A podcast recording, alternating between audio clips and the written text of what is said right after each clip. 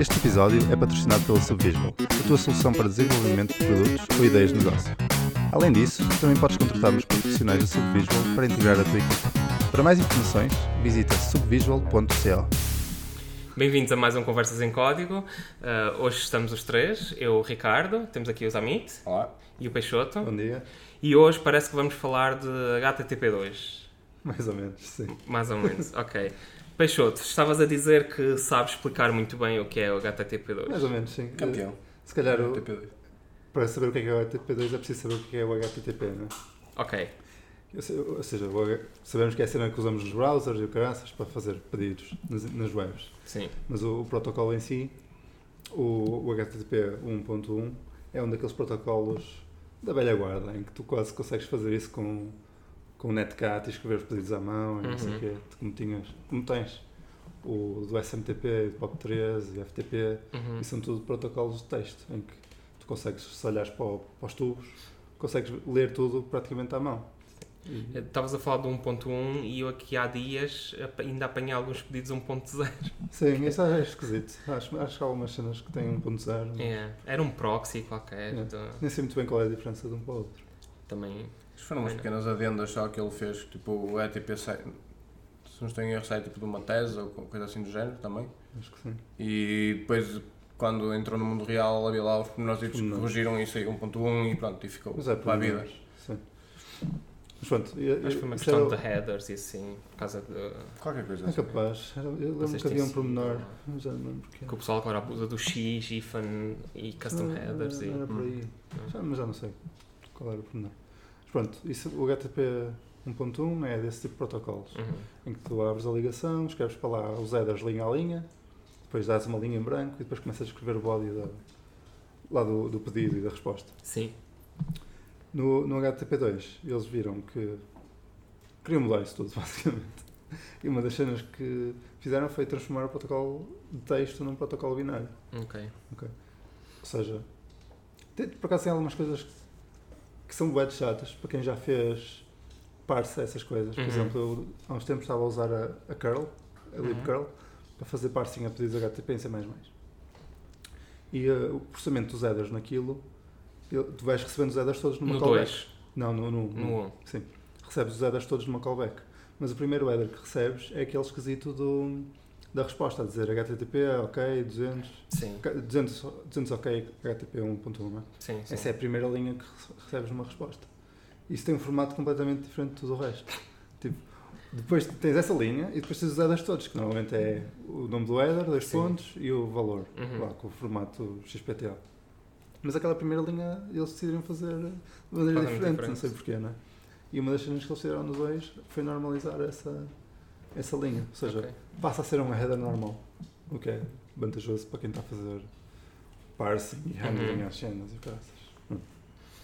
E lá está, e passaram a ter os headers de forma binária. Ou seja, em vez de teres mesmo os textos com as linhas e o caraças, Uhum. tens.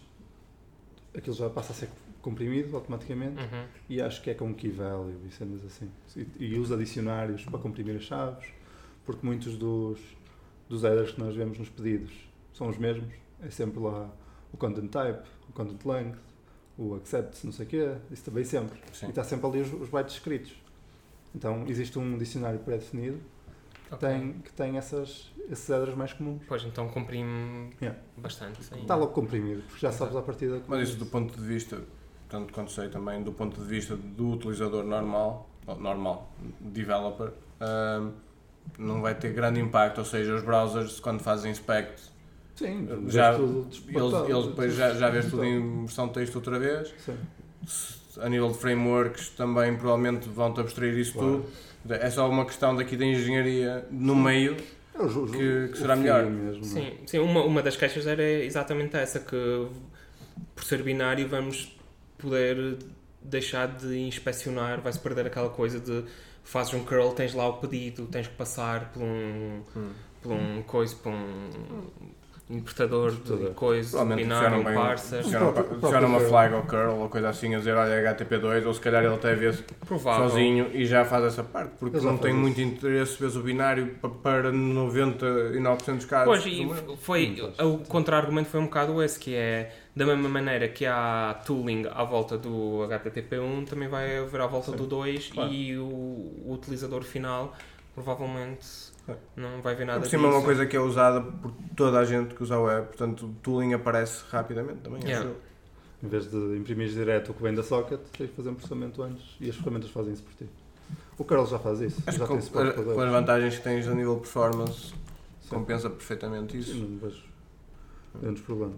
Sim, portanto, formato binário. Sim.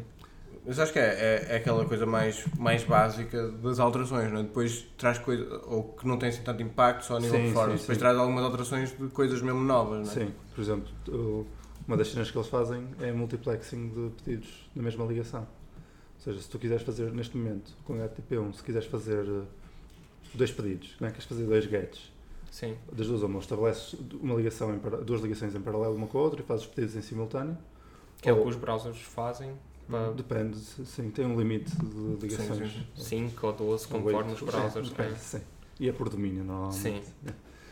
É. Ou então fazes o pedido, fazes os pedidos na mesma, na mesma socket e recebes as respostas uma a uma no Uhum. HTTP1. não é? No, no 2, podes fazer os pedidos seguidos e ele pode-te mandar a resposta interleaved, ou seja, os pedaços da resposta vêm tipo em chunks Uhum. e cada chunk traz o identificador do, do pedido. Sim. Ou seja, pode, Uhum. vem aos bocadinhos, ou seja, podes pôr vários pedidos e respostas na, na mesma connection. E pronto, isso reduz um bocado a história da- do limite de ligações que tens nos browsers. Porque quando tu tinhas sites que têm montes de assets, Yeah. uma, uma coisa que eles fazem é, para dar a volta ao, ao limite de ligações no, no browser, é tem subdomínios diferentes a apontar Sim. para o mesmo saco E, Sim, isso e, mais, e, o, e o concatenar tudo num fecheiro, também. para ser menos ligações que é preciso, porque é Sim. só um fecheiro, mas é um fecheiro maior, para tirar partido de o criar a ligação, não é o handshake e não sei o quê, também demora o seu tempo. Depois Sim. fazer sprite sheets com imagens, em vez de ter só uma imagem, metes 5 imagens na mesma. Exato. E depois com o CSS vais só buscar a parte que te Tudo isso interessa. acho que é para poupar o número de ligações, seja porque tens limites, seja porque criar uma ligação é- Custa. é custoso. Sim, E, e no HTTP2 isso basicamente passa é, tudo pela mesma ligação.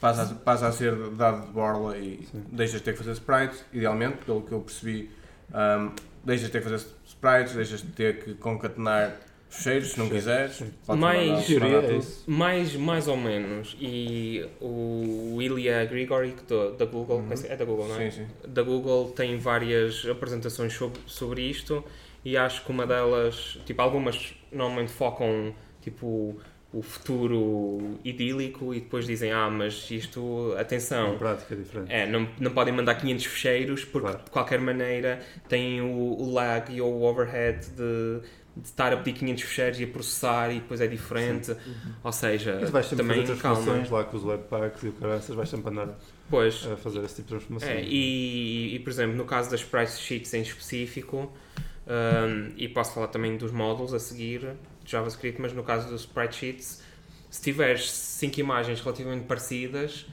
se puseres tudo na mesma imagem, depois vai comprimir muito melhor do que se tiveres as 5 separadas, Uhum. porque ele não tem tipo aquelas cenas em comum, tipo um botão com várias cores. Uh, As cores, aquilo comprime muito melhor se tiver tudo no mesmo sprite sheet. Supostamente. sim. Mas mesmo, mesmo na questão dos, do JavaScript, por exemplo, ah, agora que os, os browsers ah, estão a começar a suportar os módulos ES6, curiosamente o Microsoft Edge anunciou esta semana que já suporta e podemos usar type ah, module e, e ele faz o loading, etc. Ah, muito fixe. Mas na Google I.O. da- daqui a, aqui há umas semanas atrás Uh, a equipa do Polymer anunciou o Polymer uh, App Toolbox, que é uma CLI, tem rotas, tem uma camada de dados. Já tem HTML imports também, essas coisas, não? Sim, sim, é o, sim, o Polymer, o próprio Polymer já tem esses themes, é? mas basicamente o conceito deles, que eles, e, esse- e eles dizem que é, que é diferente das mega frameworks, neste caso Angular, Ember, até o, eles incluem o próprio React nas mega frameworks, não sei muito bem porquê, Pois.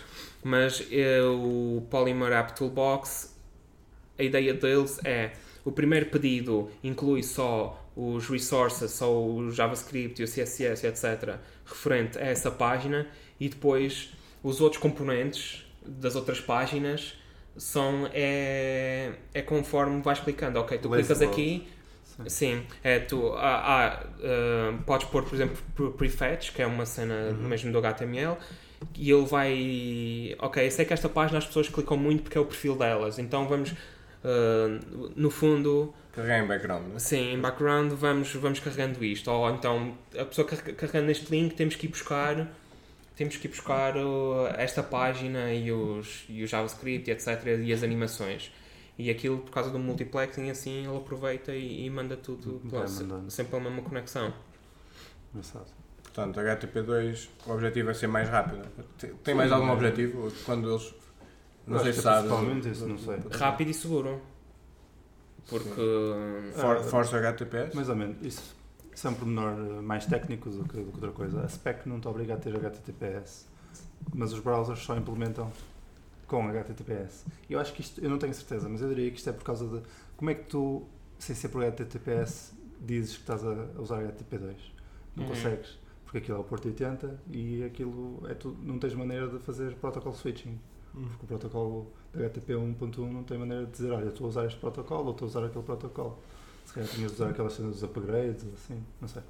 Enquanto se usares HTTPS, o próprio HTTPS na, no, no handshake da ligação Uhum. tem uma, um sub- uma extensão ao protocolo que acho que chama ALPS, não sei o que quer dizer, mas acho que é isso, posso estar enganado, que te permite es- especificar certos atributos que queres de ligação e tu aí podes dizer, olha, eu suporto HTTP2 e depois o servidor diz, olha, sim senhora, estabelece as ligações em HTTP2. Portanto, eu acho que é mais, isso é um dos motivos que eles Ok. obrigam o HTTPS. É, Para- para É ter- uma coisa boa que vem de. Sim, é isso.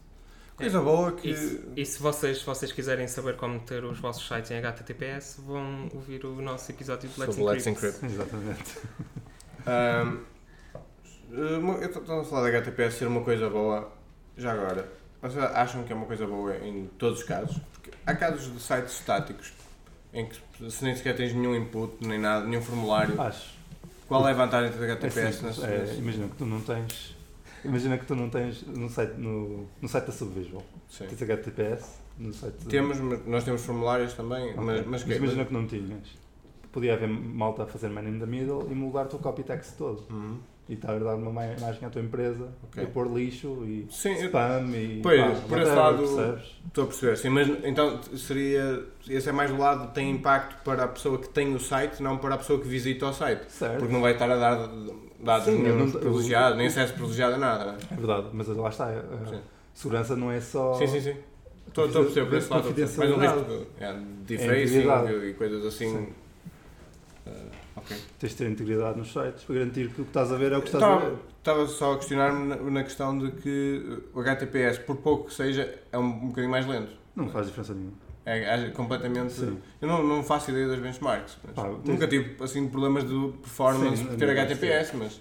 A Não, parte da, da cifra é, é trivial. O overhead que vais ter é neste, estabelecer a ligação. Estabelecer a ligação, Mas isso é uma vez no início e depois aquilo é sempre usando ligação. Acho que não, nem sequer faz sentido te preocupares com isso. No meio do... Acho que é- custa mais sacar o JavaScript todo que metes no site do que estabelecer a ligação inicial. Uma, uma, uma das, das desvantagens que as pessoas apontavam por causa do. Principalmente é que os browsers dizem, ok, é preciso, para ser HTTP2 é preciso HTTPS? HTTPS. É uma coisa, só que a Google disse que quem não tiver uh, é HTTPS prejudicado, é no- prejudicado no no- supostamente. exato, vai, vai começar a baixar no ranking das E, e pesquisas. eles, e eu acho, que- acho que vi uma notícia há pouco tempo da Mozilla a dizer que eles vão começar a, a mostrar os sites HTTP como sendo um bocado inseguros também. Uhum. Não tenho certeza. Sim, Quem, mas quem, ia os- mostrar como sendo um bocado inseguro. Não Tipo, sei, aparecer aquela página do Não, de- não deve ser essa. Mas Não, mas tanto a Mozilla como, como a Google, tipo a equipa do Chrome, eles até, acho que foi na Google I.O. do ano passado, fizeram uma apresentação sobre isso, Uhum. porque hum, eu já não me lembro muito bem das, das conclusões, mas eles estiveram a ver porque eles têm que mandar a mensagem certa porque ou caem no erro de toda a gente ficar alarmada porque 90% dos sites da internet ainda são inseguros, mas não, tipo, o problema não é esse. Percebes? É que é difícil comunicar qual é o problema Uhum. e quando é que é um problema. Pois. Então eles alteraram um pouco os ícones e as cores e quando é que mostram. Sim. que há um bocadinho que estava a falar aqui que há, há situações em que, ok, é, é fixe se tiveres HT, HTTPS, ok, em todos os casos, vamos Sim. assumir isso. Mas há casos em que é pior se não tiveres do que outros, Certo. claramente. Então, acho que esses Sim. níveis de insegurança ou de ser mau ou não, ou Sim. não tão mau não ter, é, pode ser difícil transmitir, especialmente à, à pessoa, digamos assim, leiga, entre Sim. aspas, que usa a internet É, e lhe aparece no, no, no, seus results da Google. Uma, uma coisa que eu me lembro que eles falaram mais ou menos é que a certa altura, quando houve essa mudança do coisa, os sites que não tinham HTTPS aparecia lá tipo ah, um ah, o íconezinho pequeno com tipo com um símbolo de erro ou assim. Hum. Só que depois isso é diferente do site ser HTTPS, mas o certificado ter expirado ou não, Certo. não ser válido. Sim. E então, o que, o que eles, eu acho que o que eles fizeram foi os, os sites HTTP tem só tipo a páginazita tipo cinzenta, sem nada, e os HTTPS aparece verdinho com um certificado ou então vermelho se o certificado não for válido. Acho que foi essa a alteração. Sim. E, mas depois o copy, etc. lá dentro.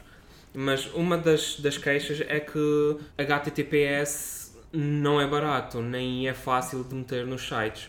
Let's Mas- Encrypt, Let's Encrypt ajuda. Exato, mais, mais uma vez o Let's Encrypt hum, vem, vem, vem resolver um bocado esse problema e acho que a iniciativa foi, foi também por parte dessas decisões de Sim. HTTPS em todo o lado, então, ok, isto não se pode continuar assim, não vamos... Não um- obrigar as pessoas a ter HTTPS e não providenciar ferramentas para, para o fazer. Exato, um site de uma escola secundária nos quintos, ah, paga aí mil euros, mi- mil euros para, um, para o Os certificado. certificados não não é? são assim tão caros. Tu Depende, pois, tipo, depende. 20 euros, 30 euros. Depois, depois depende se Depende. queres a. Como é que chama aqueles? Depende da Os, validação. os, Se for os domain é? Os validation. que, os que apanham todos os. Ah, sim, também tens isso. Tens o Ah, wildcard. que wildcard, é para apanhar os subdomínios todos. Esses são mais caros, esse já é tipo 200 para cima. Mais ou menos. Depende de onde comprares. Mas lá está. Depois também tens o tipo de certificados. Que o Let's Encrypt não suporta esses. O wildcard não. Mas também Ah, podes gerar. Eles têm umas soluções manhosas para tu gerar. Sim. Mas é.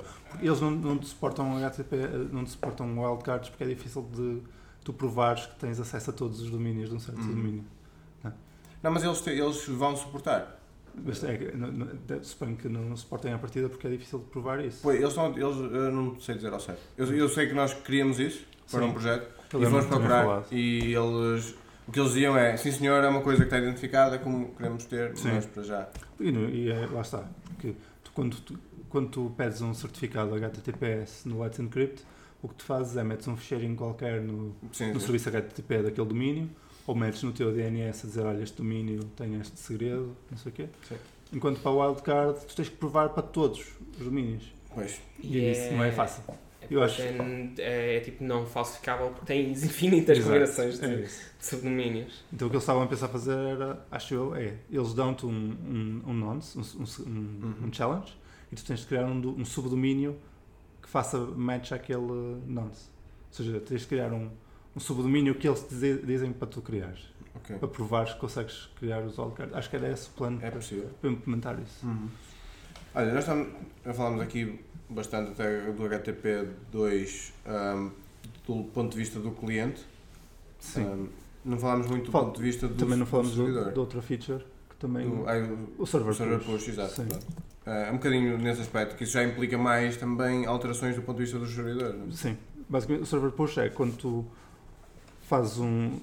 Não é só server push, mas depois posso entrar mais no resto, que é quando tu fazes um, o pedido inicial ao index HTML, o que for, o servidor quando te manda a resposta pode decidir mandar-te mais ficheiros preemptivamente. Uhum. Ou seja, tu, no- tu no, no teu index HTML has de ter um site.css e um site.javascript, .js, não é? Uhum. E ele, o servidor há de ter alguma lógica e ele pode ver que tu precisas logo desses ficheiros e manda-te logo os três seguidos sem teres que os pedir. Ou seja, reduz-te um bocado a, a, latência. Ou seja, o cliente não tem de estar a receber a resposta do HTML, fazer parse aos cabeçalhos, dizer, olha, eu preciso deste ficheiro e deste ficheiro e pedir e esperar pela resposta. Não. Pedes o primeiro e o servidor manda-te logo os três ficheiros e tu depois, quando vês que precisas deles, já os tens lá. Isso reduz-te um bocado a, a latência nos pedidos. E isso tem uma implicação, é? O, o servidor da HTTP deixa de ser uma coisa burra. Pois, tem que ser mais inteligente. Sim. Isso aí, uh, não sei se sabes como é que está o estado disso nas frameworks, pelo menos nas frameworks que nós usamos. Não sei. Tu em, em, em, Rails nem sequer tens nada ainda, não é? Sim, tu, em Rails estávamos a falar, o, é o Warren Patterson. Sim, ele andava a fazer umas experiências com a libng-http, que é uma biblioteca que implementa o protocolo HTTP2 em C, e ele andava a fazer uns, não sei se andava a fazer uns bindings ou se andava a usar uns bindings. Acho que o, o nome da, da, do repositório dele é DS9, DS9, de Deep Space Nine. Porque é Next Generation é o nome do, da biblioteca de C. Então, coisas desse género. O, o Piadolas. Yeah. Uh, mas, sim, pelo que eu percebi, quando ele andava a experimentar, era um problema complexo, implicava não só alterações no Rails, como alterações principalmente no rack sim. e alterações de fundo. Sim, eles, eles, eles, digo a equipa basicamente do rack, que pronto, Thunderlove também estava metido nisso, o Aaron Patterson. Eles basicamente disseram. Um, uh, uh, eles basicamente disseram ok, nós podíamos tentar uh, encaixar isto no rack existente, mas não faz muito sentido. Este rack foi feito para pergunta-resposta do, do HTTP1. Sim. E mesmo assim já havia algumas dificuldades. Lá pois. com a gestão dos middlewares todos e o caraças, aquilo é uma, o rack é uma API super simples, mas é, também é super limitada, não é? Exato. E depois eles têm que encaixar tudo lá para o meio. Aquele sistema de middleware. Pois, então Sim. o que eles disseram é, vamos já estamos a trabalhar no, no RAC 2, uh, só que pronto. Eu, do que me lembro de ver do RAC 2, Life. até acho que foi antes de ver a cena do HTTP 2, que eles andavam a, a, tentar usar mais uma cena a nível de usar mais callbacks e menos aquela cena da, da stack, da stack dos middlewares. Sim. Eles queriam assim mais a Express, Era, era isso. Lembro que eles estavam a falar bem disso, que era muito mais flexível e não sei o quê porque como está, não é? Tu tens que mandar o, aqueles três parâmetros, que é o status, uh, os headers e a resposta. Uh, sim. E estás limitado a isso. Não é? Depois se quiseres fazer streaming também tens que andar com manhosices. Passar objetos manhosos lá para dentro que fingem que são objetos normais. Sim, sim. A, a, depois a, a, cena principal do Hack 2 era o streaming, que depois aparecendo o HTTP2, ok, agora faz ainda mais sentido. Pois. E, agora tu tens, quando tu estás a mandar uma resposta, podes não mandar só uma resposta. Uhum. É, podes dizer, olha, estou a responder ao pedido e já agora estou a mandar mais estes três ficheiros de resposta, ou seja, deixa de ser uma coisa de um para um. É uma coisa que lhe podemos perguntar na Rubicon. Na Rubicon, Portugal, sim. este ano. Vai-nos fazer uma visita. Portanto, e, este, e isto entra, portanto, naquilo que nós estávamos uh, a querer abordar do lado do, do developer, do programador, porque isto é coisas que nós é que temos que dizer ao servidor? Sim. Ou... Eu suponho que eventualmente haja frameworks te vão fazer alguma coisa. Por exemplo, tu podes fazer par só, no, no caso do Rails, uhum. podes fazer se calhar par só os layouts uh, RBs. Pelo menos ao head ele deve conseguir. É. Era um bocado como aquilo que eu estava a falar do Polymer. Do, do, do, toolbox. tu, tu em Rails já usas aquele JavaScript include tag e o style sheet include Sim, tag, exato. provavelmente nesse. Apanhas um hook qualquer aí que vê, olha, ele está a pedir isto, deixa-me mandar já e faz isso automaticamente. Mas pelo menos as coisas que estiverem no head, ele pode assumir que se tiver JavaScript, se tiver CSS, se tiver fontes no head, Sim. É porque elas vão ser carregadas logo é quando, na página. Portanto, pode assumir essas coisas. Tem é que conseguir fazer parte só ao fecheiro que vai mandar. Ou não é? Como é que sabes que está lá uma tag de, de Sim, tem que conseguir fazer parse ao, ao head, não é? Sim. Então isso quer dizer que vamos, vamos começar a pôr as coisas no head em vez de no, no fim do Eu acho que sim. Eu acho que sim. faz todo sentido no HTTP2. Não faz sentido não está. Com, acho que faz todo sentido é esse hack, não é? De pôr as coisas uhum. no fim do body. Se calhar deixa de fazer tanto sentido no HTTP2. Te tecnicamente, antes do HTTP, HTTP2 temos o HTML5 com o defer Já tínhamos o defer, fazia a mesma coisa. Exato. Sim, mas só que não funcionava mal e eles acrescentaram outras semânticas, que tens o defer e tens o async, assim. porque tem, isso tem a ver com, tipo, um faz-te faz-te o load e depois bloqueia e faz-te o parse Sim. e o outro tipo não bloqueia nada e só depois de qualquer coisa estar pronta é que ele faz. Pá, isso parece Há muitas mais um semânticas problema que para é- resolver aí do que para resolver provavelmente no, no NECMET uh, include tag. Né? Yeah. Metes no head ou no body só porque os browsers não Sim, fazem parece- que yeah. Era claramente um hack. Yeah, não é é? é uma coisa que para mim não faz muito sentido. É esquisito, é Tens, verdade. ter outras soluções acho que é, é extremamente importante. Ok, portanto já cobrimos o formato binário, o multiplexing, HTTPS e o server push. Sim, tens mais um, um pequeno pormenor que eu este já não não estou tão, tão, tão dentro, mas é tu podes especificar nas respostas, podes especi- especificar o, a prioridade que queres pa- para que as respostas tenham a ser enviadas no socket. Ou seja, como estás a fazer multiplexing, tu estás a mandar PNGs, CSS, Ok. JavaScript, Sim. tudo pelo, pelo, pelo mesmo. Sim. Mas imagina, um PNG se calhar vai ter 500 capas e o, e o HTML só tem 10 capas, o que for, a abusar, não é? Uh, tu queres que o HTML chegue lá sempre primeiro. Não queres que a tua ligação fique entupida com PNG. Mandar para mim, exato. Então tu podes Ah. dizer, olha, quero que este tipo de pedidos tenha mais prioridade. Mas isso estás- podes dizer é quem? É o. é nós- servidor. Enquanto, portanto, enquanto que é num Nginx ou uma coisa do género? Ou, ou a nível aplicacional? Ou- Não sei, eu suponho que se... deves poder fazer nos dois níveis, obviamente, não é? Porque o Nginx serve ficheiros, portanto deves poder, não sei se eles têm suporte para isso, mas também fazia, acho que fazia sentido teres esse tipo de suporte lá. Falando nisso, o Nginx já suporta HTTP2? Eu acho que sim. Tem algum suporte? Eu sei que tem algum suporte, eu não, não sei Sei que a extensão desse suporte. também não, não tenho a certeza, mas eu também já vi isso a ser usado. Acho que Sabes não sei se é a versão Não faço ideia. estável. Não sei se é na versão estável, mas acho que já tem suporte para muita coisa. É algo a procurar e para nas nas show notes. Sim. E sabem, já que estamos, sabem de algum que tenha, tipo alguma coisa, alguma framework, algum servidor? Frameworks, não sei. Ah, Eu acho que o Apache Nginx já tem suporte direitinho. Ok.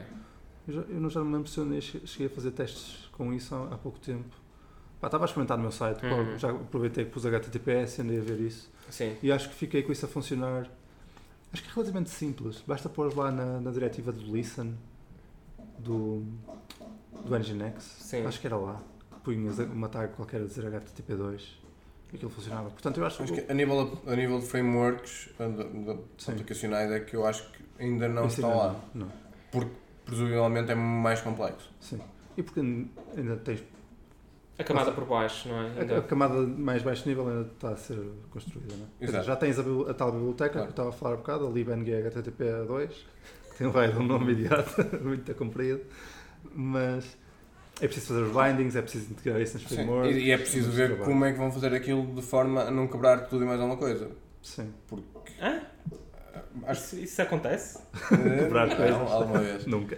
É, não, mas acho que para certas frameworks, falando do ponto de vista particularmente do Rails, mesmo major releases, eles tentam que não, tem, não sejam não sejam assim coisa a quebrar muito. Eu só partem nas minors, não é nas majors. é? Exato. Não é? Nas minors partem não. Mas uh, mesmo as majors, apesar de.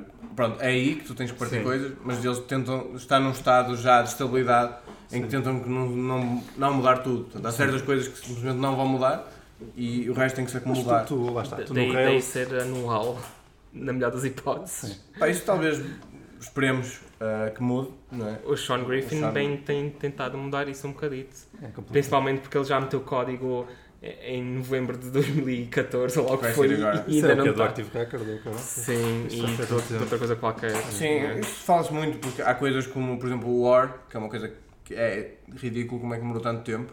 War? Uh, puseres no Active Record, não tinha o Ah, War na sim, DSL. sim. Ou a cláusula. Sim, sim. a, cláusula, a cláusula SQL OR, tinhas que ir para o SQL e escrever É. uma secreção É, SQL para claro. usar no OR. E agora vais ter no Rails 5. No entanto, isto, acho que não sei se é isso exatamente. É, é, é, mas isso, isso isso. está aí desde 2014 ou 2000 ou início de 2015 e não saiu porque esta release está-se a arrastar imenso. É. Ah, e poderia, se tivesse releases periódicas no Rails, podia já ter saído, podíamos já estar a usar OR, podíamos já. N outras coisas que podíamos já estar a usar, Coisas pequenitas, não é? coisas que n- não, não, não tem assim têm. grande impacto. Tem e não tem, é, se Tem, é- precisares, tem um impacto É fixe isso, para ti. Tem positivo. Para, para a framework em si, impacto quase zero no, no resto do mundo, não quebra nada. Não são mudanças de arquitetura. É, e featurezinhos. podiam ir saindo. É, é, houve, houve, houve qualquer coisa que acho que já não me lembro quem foi do, do Rails, acho que chateou da demora que estava uh, que estava a ser para sair a próxima release, então ele meteu aquilo numa jam e pronto, instalem isto como jam. Yeah. Yeah. o que eles fazem, tentam fazer o é Active Record, em jam. Mas... Tipo, está tá sempre lockstep com o Rails, não é? O Active Record, sim, o Active Record é do core do Rails. Certo. Tu não podia, eles não podiam lançar o Active Record não, não. à frente. Tipo, Action Packs, Active Records, Action View, é tipo, tudo, isso está... O Rails, desde a da era do Yahoo, uhum. lá quando foi a cena do MERP, é um, um pack para outras gems, é uma meta gem. Certo. O Rails em si não, não, não traz nada. nada. É uma meta gem que instala, não sei se são 5 ou 6 gems. Sim. Neste momento já tem mais collection cables e active uh, whatever. Sim. Pronto, tra traz mais. E generators e coisas. Traz essas coisas e todas essas coisas fazem parte do core do Rails, andam todas certinhas. Okay. Normalmente até a mesma versão. Tipo, quando pois é, instalas é, o Rails 5 vai instalar o Active Record 5, o Action Pack 5, são todos mesmo certinhos. Pois, curiosamente em relação a isso, o pessoal do Ember, aqui há um ano e tal atrás, anunciou que que as versões iam ser todas iguais, ou seja, saía o Ember, saía o Ember Data, saía o Ember CLI, tudo as mesmas versões, mas eles... Queixaram-se bem? Não, uh, basicamente o importante não é que as versões sejam iguais, é que as pessoas tenham uma maneira fácil de tipo instalar hum, uma versão compatíveis. e sim e que tipo que venha tudo ok posso usar isto. Porque por exemplo o Liquidfire ainda está a 0.1 ponto qualquer coisa porque ele não teve não dedicou assim tipo o tempo necessário para, para ir para 1.1 ou sair logo a 2.0 para acompanhar o Ember então o que eles têm andado a planear é realmente eles vão extrair o Ember em si vai para uma gem nova para um package novo no NPM que é o Ember Core e vamos, vamos, vamos fazer uma meta uma meta package que também que instala. Então, no Ember CLI só diz Ember, uh, não sei, é, acho que vai se chamar mesmo, se calhar mesmo Ember, a meta package. Ember uh, 2.5 e ele instala o Ember 2.5 e as dependências todas necessárias. Faz sentido, eu acho que isso, nós estávamos a falar, mas no entanto, uma pessoa que usa Rails não precisa provavelmente pensar nisso em sim, geral. Sim. Simplesmente diz, ok, quero, quero Rails quando sair o Rails 5, mas agora seja quer o Rails 4.2.5. Sim. Pronto. E tudo que ele precisa para começar, uhum. vem. Bem, agora, precisas de, com o Rails 4.2.5, queres usar o Active Record 5? Beta, ou agora Sim. já está Release Candidate? Pronto, põe lá. Não, Sim. podes. Defines tu, especificas e sim. ele faz o override, se for compatível. Depois pronto, lá as compatibilidades do e não sei o que pode ser problema.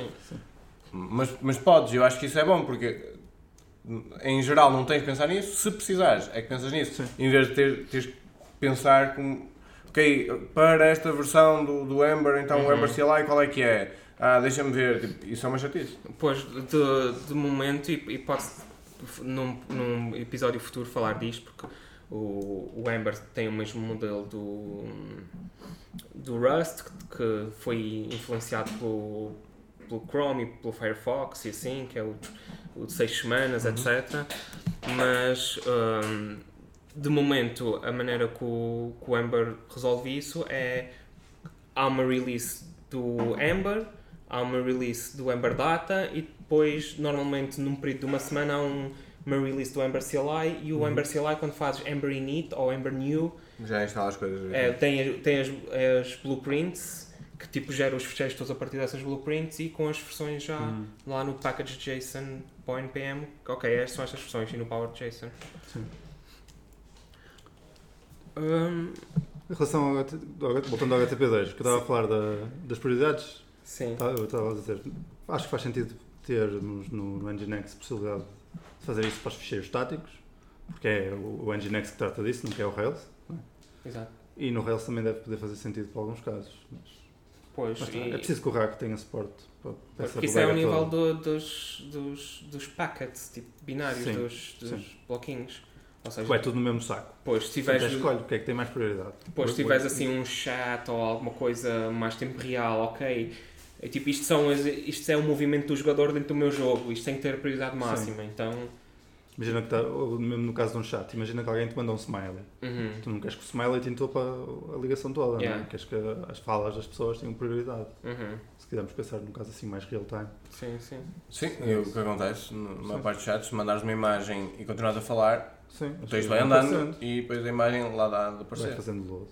Normalmente não é tão importante. Sim. Penso que estamos. A nível da HTTP2 as features são principalmente essas. Vamos ver se temos novidades no Rails, lá com, com a talk do, do Aaron Patterson. Que ainda Não não sabemos o que é que ele vai falar. Ele mas, não disse. Não, não, Não. mas duvido que seja HTTP2. Ok. Agora, na Hallway Track, eh, pode acontecer. Na quem? Na, Hallway track. Isto é. Conference. Lingo. É. Conference Lingo é. é Certo, certo. Normalmente, pronto, uma, uma track. Né? A, tr- Sim, sim. track é numa conferência uma sequência de talks. Há conferências que são multitrack e depois há sempre aquela que o pessoal apelidou de Hallway Track, que é do, Corredor. do corredor. Sim. Portanto, aquelas conversas que acontecem impromptu no Sim. corredor, nos coffee breaks, etc. Certamente. Tendem a ser muitas vezes as mais interessantes. mas- Sim. Eu posso dizer que foi à AmberConf e eu estava estava um bocado ansioso porque tem várias tracks, ou seja, uh, em alguns momentos durante o dia tinha mais do que uma apresentação ao, uh, a decorrer e eu, epá, Tens de escolher. qual é que vou Oh, escolher? É então pior. decidi não ir a quase nenhuma. nenhuma. porque os vídeos vão estar depois e aproveitar para falar com as pessoas porque Sim. 20 horas de viagem, deixa-me lá falar com as É. pessoas. É uma das razões pelas quais a, a, a RubyConf Portugal, estando eu envolvido na organização, não é uma, uma conferência multitrack. É, a nossa experiência também é essa. é Tu vais, tu vais a uma conferência multitrack Sim. e tens sempre aquele stress É de. é, o, não é o FOMO, não é? O Sim. Fear of Missing Out, que é. Pá, será que eu escolhi a certa? E depois, e depois o pior, ouves alguém a rir-se do lado. Sim. Pá, era aquela. Era naquela que as pessoas estão a rir, aquela que tinha piada. Eu fui à, à FOSDEM em fevereiro, Uhum. a Conferência Europeia de Open Source, a maior Certo. que há aqui. E aquilo tem para aí o quê? 10 tracks ou assim. Pois. E tudo em edifícios diferentes e o caraças. É, É horrível, Eu não é? gosto. Nós queríamos ver, tivemos que olhar para o calendário, com um amigo meu, e tivemos que escolher no dia anterior para onde é que queríamos ir, para otimizar as, as, andanças de um. 5 mil pessoas. É, aquilo é enorme. Aquilo Pois. não tens. Não tens É, é como uma espécie como tens o Web, o Web Summit, ah, diferente, mas tens o Web Summit que vai ser agora em Uhum. Lisboa. Também são 10 mil pessoas É ou 30 mil pessoas, lá quanto é que é. São montes de, de- de gente a falar. É Pois. eu, o ano passado também estive na CraftConf em, em Budapeste. E acho que era CraftConf se chama. E era mesmo, não tinha 10, mas tinha 4 ou 5 tracks. Uhum. E também era sempre, pá, não faço ideia o que é que eu vou escolher. Pois. E depois, ah, esta está a ser muito fixe. E depois Pronto, é- agora não, não vou andar para lá, né? Tu Agora nem sabes, não é? Tu tá- olhas para a descrição e é. é, Eu gosto muito da, das conferências single track, em que, ok, uh, está curated por alguém, decidiu, são aqueles speakers, é por esta ordem. Sim, Eu mas pelo menos presumo que as pessoas façam isso, nós na Rubicon Uhum. Portugal fazemos, portanto, a ordem dos speakers é pensada, sim, claro. uh, consoante as talks que eles vão dar, o tipo de talks, o tipo de speaker, Uhum. é pensada a ordem para tentar dar uma experiência boa a toda a gente. Eu acho que é fixe, depois toda a gente tem a mesma experiência. Sim. E quando sais para falar, se tu chegas à noite, isso uh, acho que é das piores coisas, é quando chegas à noite uh, a uma a after party e ou a, a festinha Sim, da, sim, sim. Da, con- da conferência e depois queres falar, ah, viste aquela talk? Ah, não, Pois. fui à outra. Ah, e aquela? Ah, também não. Mas, isso, mas ah, isso por um lado também é bom, lá. porque uh, se- podes trocar, uh, ok, então fala-me lá da, da- o, que é que, o que é que aprendeste dessa e tu dizes. Pode acontecer da- isso, da pode acontecer conversa. ficar sem conversa. Ficas sem ter É, uma pá, conversa em é uma das duas Mas isso depende das pessoas também. Sim, sim, sim. Uh, mas uh, a- a Lia Silver, que é uh, basicamente a força motriz por trás da, da AmberConf e de outras, uh, ela também está envolvida na RailsConf e, e outras por aí. Ela escreveu um post-mortem a analisar a conferência e as decisões e porque é que eles tomaram certas decisões, que tem pá, aí, sei lá, tipo umas 5 páginas, é bastante com gráficos e escolhas, etc. E ela, e ela diz uma coisa que, que, eu, que eu achei bem pensada, que é a AmberConf este ano tinha mil pessoas. É muito difícil dar uma, ah, escolher apresentações que as mil pessoas saiam relativamente todas satisfeitas. Então o que eles fizeram foi dividir mais ou menos as duas tracks em. Não era bem. Eu não me lembro, eles, eles usam tipo umas palavras em específico, mas não é tipo técnico e não técnico, mas é assim mais ou menos. é- era tipo. Claramente interesses diferentes. Era eh, uma mais avançada e outra menos, menos, menos avançada, mais geral. E então foi a maneira de tentarem proporcionar uma, uma experiência boa a mais tipos de gente, porque é mil pessoas, e Eu depois ela disse: opá, mil pessoas, três dias na mesma sala, che- chega ao fim da conferência e vão se matar todos. então deixa lá separar aqui Eu um percebo, e é perfeitamente válido. Depende muito do tempo de conferências. Pois, mas é, lá está, eu, eu falo por mim pessoalmente. Sim, sim. Como- é, eu, eu não gosto de conferências de mil pessoas. Já fui a algumas e em todas não gostei tanto como conferências de 200, 300 pessoas. Agora estive em Taiwan, lá no Uhum. Rails Pacific, eram 150 pessoas. É um ambiente muito mais eh, familiar Sim. que eu gosto. Sim. Aliás, estávamos a falar um bocado, também vou agora esta semana ao Man Conference em que são 30 pessoas, é lá isto é exagero do, do ambiente familiar, mas acho que crias um tipo de relação com as pessoas completamente diferente do que quando estás numa conferência com 1000, 1500 pessoas em que Pois. o pessoal é muito mais. eh, passa por ti, nem, nem É liga distante. tanto, muito mais distante. Estás Eu sinto sozinho. isso. Eu Pois, sinto muito mas é, é- é como o Peixoto estava a dizer, depende do tipo de conferência, porque a AmberConf é a, a conferência de Amber, então não fazia muito sentido que fosse 200, 300 pessoas. Percebo, Por exemplo, a a Amberfest, e a RubyConf pois. a mesma coisa. Exato, a Google I.O., que são acho que 14 tracks, ou lá o que é, e 4 delas Mas são streamed e é a online. Google que tem uma, uma leque enorme de E- coisas. mas, por é? exemplo, a FOSDEM, que é todo o É open isso, source, é tipo, 50 mil linguagens. Perfeitamente válido. a dizer, Depois depende das pessoas. Que, há pessoas que gostam. É só. Eu, eu, por exemplo, escolho não ir a essas conferências. A, Sim. a não ser uma RubyConf ou uma RailsConf, se me convidarem para falar. Sim. Pronto, eu faço, dizer eu, não. eu faço, eu faço a favor. Agora, ir lá para participar. Pá, Sim, não, Ro- não e a irei, não. Portugal e gostei exatamente, até porque, pronto, hum, acho que foi a minha primeira conferência, então é sempre mais agradável. É tipo, dá para conhecer basicamente toda a gente. Sim. É tipo, ah, conheço esta gente toda, de- pelo menos de vista. Sim, é, fi- é fixe. Eu gosto bastante. Eu estou de um lado diferente, na RubyConf Uhum. Portugal, um bocadinho diferente. O, portanto, a minha experiência, que é como organizador, Claro. a experiência é um bocado diferente. Mas eu gosto bastante do ambiente que se vive ali, com com os speakers, com os, os, os organizadores, com os Uhum. organizadores também, mas com os participantes. Eh, acho que esse tipo de ambiente é o ambiente que nós gostamos. Eh, em geral, acho que a maior parte das pessoas da organização da Uhum. Portugal gostam. E, portanto, é o ambiente que nós tentamos trazer. Eu acho que faz sentido. Agora, não é... Também não, não vou dizer que nós, se quiséssemos, tínhamos uma conferência com mil pessoas. Provavelmente não, porque era difícil arranjar mil pessoas para vir cá a Portugal. Uhum. Também não, não é só. Porque sim, é, agora, dentro do, do número de pessoas que nós podemos ter e o tipo de ambiente que nós podemos ter, Uhum. é esse tipo de ambiente que nós tentamos eh, que haja na nossa Eu conferência. acho que sim. E, e além das, de termos todos mais ou menos a mesma experiência, comemos todos a mesma comida e podemos falar disso nos banhos das fotos. Ahm, ok, muito obrigado, caros ouvintes. E vamos para a próxima. Tchau, tchau. Tchau.